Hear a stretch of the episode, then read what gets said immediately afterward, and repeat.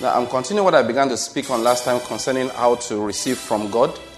And uh, remember, what is important in life is what your spirit radiates out into the spiritual realm. That is a matter of fact. And what your spirit radiates out are the things that are formed by your thought processes, the concepts in your mind and your heart, and the ideas, the beliefs that you have. If you believe what is right, into the spiritual realm, you are radiating a positive force and the spiritual realm will respond to you positively. But if you have wrong thoughts in your heart, if you misunderstand God, you will be unable to contact His power in your life. It is important that you understand God properly. What I'm trying to do as I'm teaching this is to help us understand the proper procedure. Solomon said there is a proper procedure for everything. That is, there is a way by which you will ask from God and you receive from Him. And I'm emphasizing that you must believe what is right concerning Him. Uh, last time I explained the fact that you do not receive from God because you gave to Him. The basis of what you get from God is not what you did for Him. Uh, rather, is the other way around. You are able to do for God because He did for you. And you must understand that, yes, there is a reward for good works. In fact, everybody must be careful in life Paul was writing to Timothy to do good works. Every Christian must make the doing of good works a habit in their lives. But it is not the way by which they get something from God.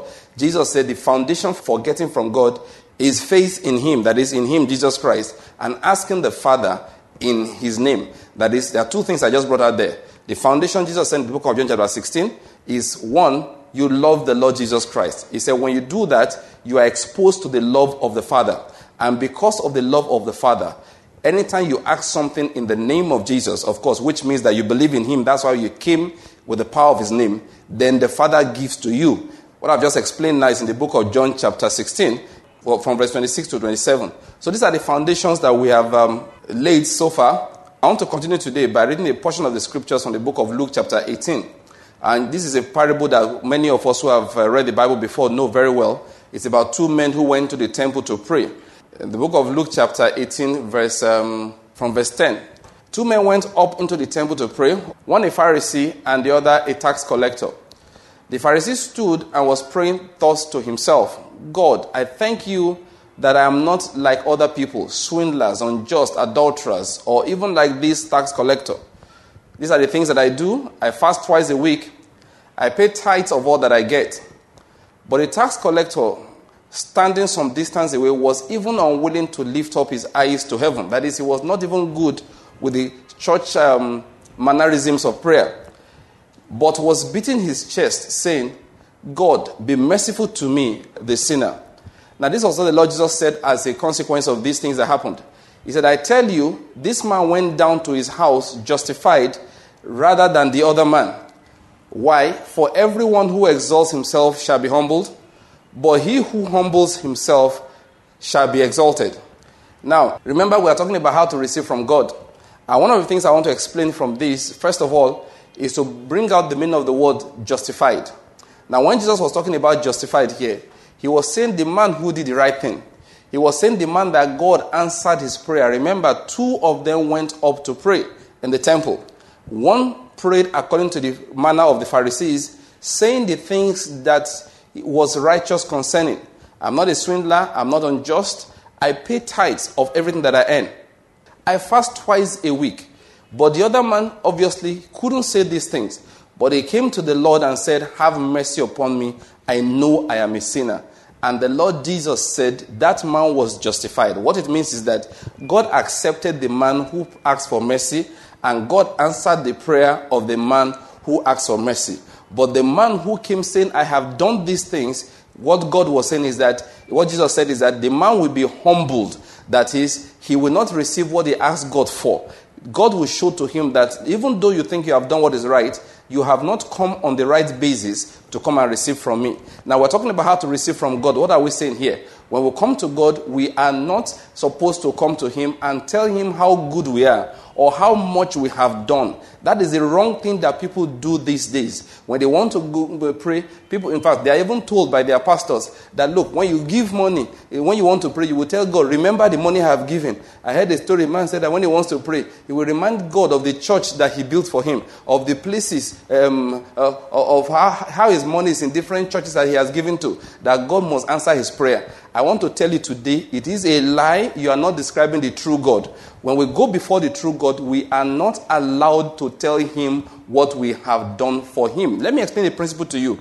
You must be very careful that you don't get into a zone where you can never win. Because if you start telling God what you have done for him so that he can do back for you, then he has to tell you what he has done for you also before now. And one of the things people don't realize is that everything you have in life costs something. Let me give you an example. Now, every minute you breathe, on the average, you breathe between maybe like uh, 12 to 15 times. If you're not in a hurry, you're just relaxed, you're not hurrying. But when you run, you can breathe as fast as 30 times in one minute.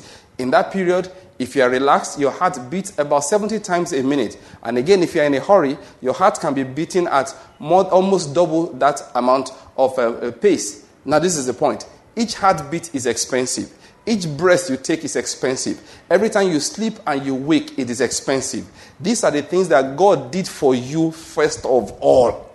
If you are going to come and start doing arithmetic for God, you are going to find that you are thoroughly at a, at a loss. Because if you say, God, I gave last week, I gave 20,000 naira, God will say, that cannot even buy one breath. Not to talk about the number of breaths you take in a minute. He said, God, last year I gave one million naira, and that, with that one, I used it to build the church, I used it to help the poor, I used it to, to help the, the widow. And God says, that is not enough to pay for the protection I give you for one hour when you're on the road. That if I withdraw my spirit, you will expire. So God says, Everything I have given you, I give you as a gift. You do not come to me to be bragging on what you have done. Because when I'm doing things for you, I give it to you as a gift. Now, once one of my, um, you know, you can imagine, one day one of my children said that I should give him some money. And I laughed. I said, How much?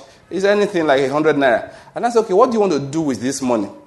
He said, Well, I'll save it. He said, Maybe pay school fees for my children in the future. I started laughing. I started laughing.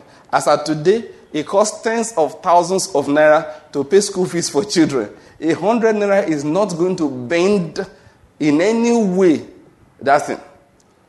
If my children come to me and say, okay, this amount of I have saved up from 100 naira I picked here, 100 naira I picked there, I want you to take it so that I will, you make sure I always go to school. I am going to laugh at them. Because if you want to start doing those calculations, you didn't know how much it costs me to keep them fed every day. You didn't know how much it costs me to make sure that they have a, sp- a place to call their own, their bed where they sleep on. Not to talk about the school fees I'm paying today. No, we don't behave like this towards God. We must understand. Remember, I said at the beginning, is what is inside our heart that's gone into the realm of the spirit, all right? And it's what we understand. We must understand that God doesn't behave like that.